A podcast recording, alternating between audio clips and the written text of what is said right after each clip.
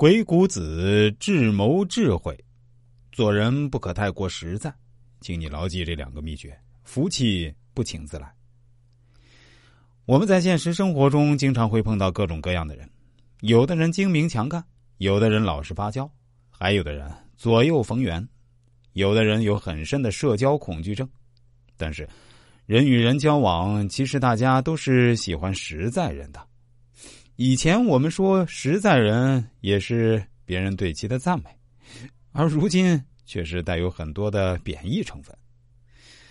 实在人往往没有心机，总是被暗算，而且经常容易吃亏。实在人往往都是心善之人，对于别人的请求往往是来者不拒，最后反而是害了自己。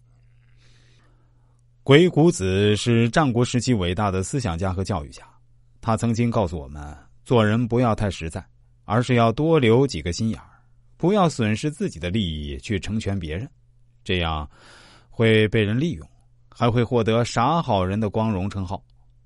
鬼谷子曾说：“有两句话我们应该时刻遵守，这样才能既做了实在人，同时又能福气越积越多。”今天我就来跟大家分享两个鬼谷子为人处事的原则，相信对您有所帮助。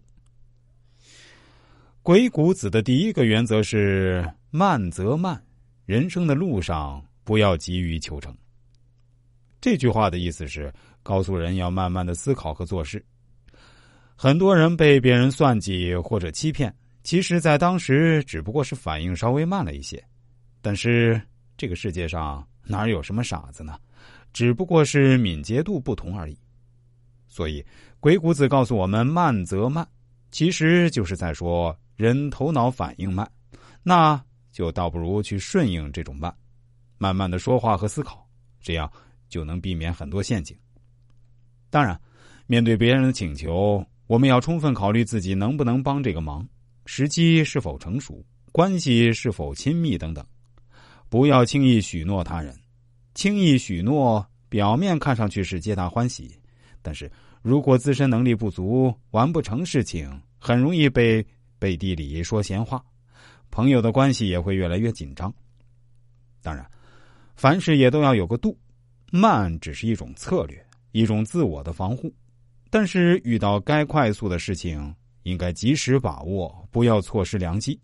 这就是《易经》和《鬼谷子》中多次提到的阴阳观点：阴阳彼此相辅相成，互相融合。